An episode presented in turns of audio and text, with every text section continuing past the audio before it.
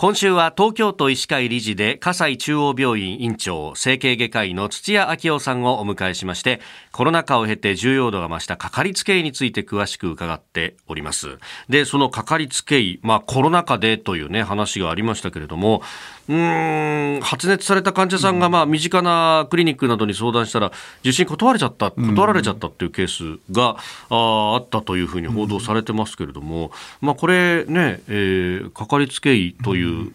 存在そのものにも関わるところかもしれません、うん、そうですね、まあ、自分はあそこの病院がかかりつけと思ってたんだけど見てくれなかったっていうのはやっぱりあったと思います。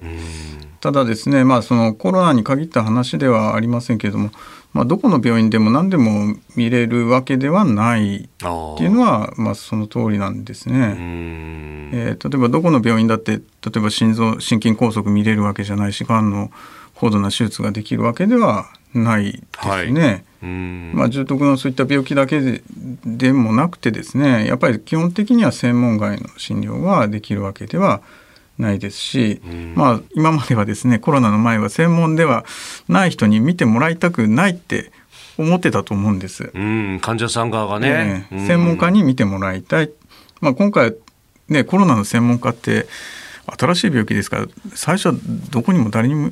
見れなかったわけです。誰一人いなかったもん、ね、えー、いなかった中ででコロナを見てくれ。まあ、あともう一つ大事な点は、はい、まあ普段から結構いっぱいいっぱいで仕事してるわけですね。でそれでコロナでこう医療需要がずっと増えていったわけですけど、はい、まあそれはなかなかそれ以上見るっていうこともですね、まあ、実際見てたところもですね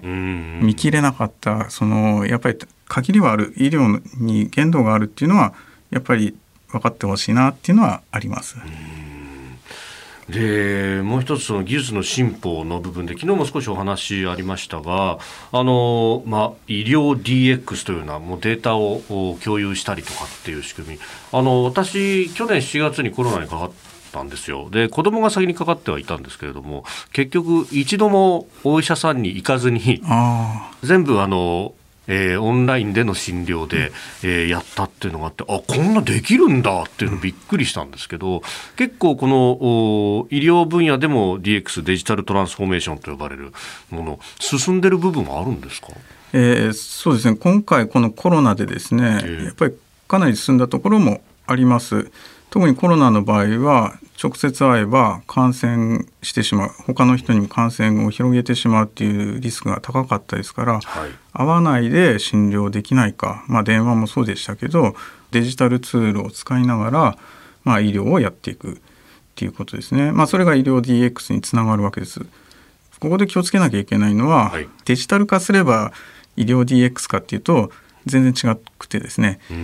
デジタル化するとですね実は結構手間がかかります。ああのコロナもハースの打ち込みとかなんとかとか。ねお医者さんたち大変でしたもんね、ね、だからあれは医療 DX ではないです。あれはデジタル化です。デジタル化しただけ。まあ紙だったの。まあ紙を最終的にまた入力して。でその集計については集計している分野については人たちについては楽になったと思います。ですからその DX って言ったのは別に医療に限った話じゃないですけど、はい、デジタル化することによって仕事の効率が上がること仕事がやりやすくなることそれが DX なので今デジタル化はどんどん進められてはいますけど必ずしもそれが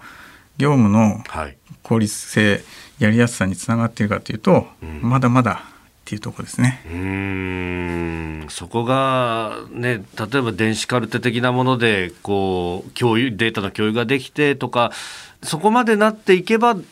ある程度負荷が減るかもしれないけれども。そうですね、まあ、一番分かりやすいのはその医療情報の、まあ共有化、まあ、具体的には具体的と言いますかそのクラウドにデータを置いといて、はい、まあ、そこにみんなで見に行くっていうような形が、まあ、そうすると同じものをみんなが見てるっていうことになりますので、まあ、それが一番まあ大事なところじゃないのかなと思います。うん。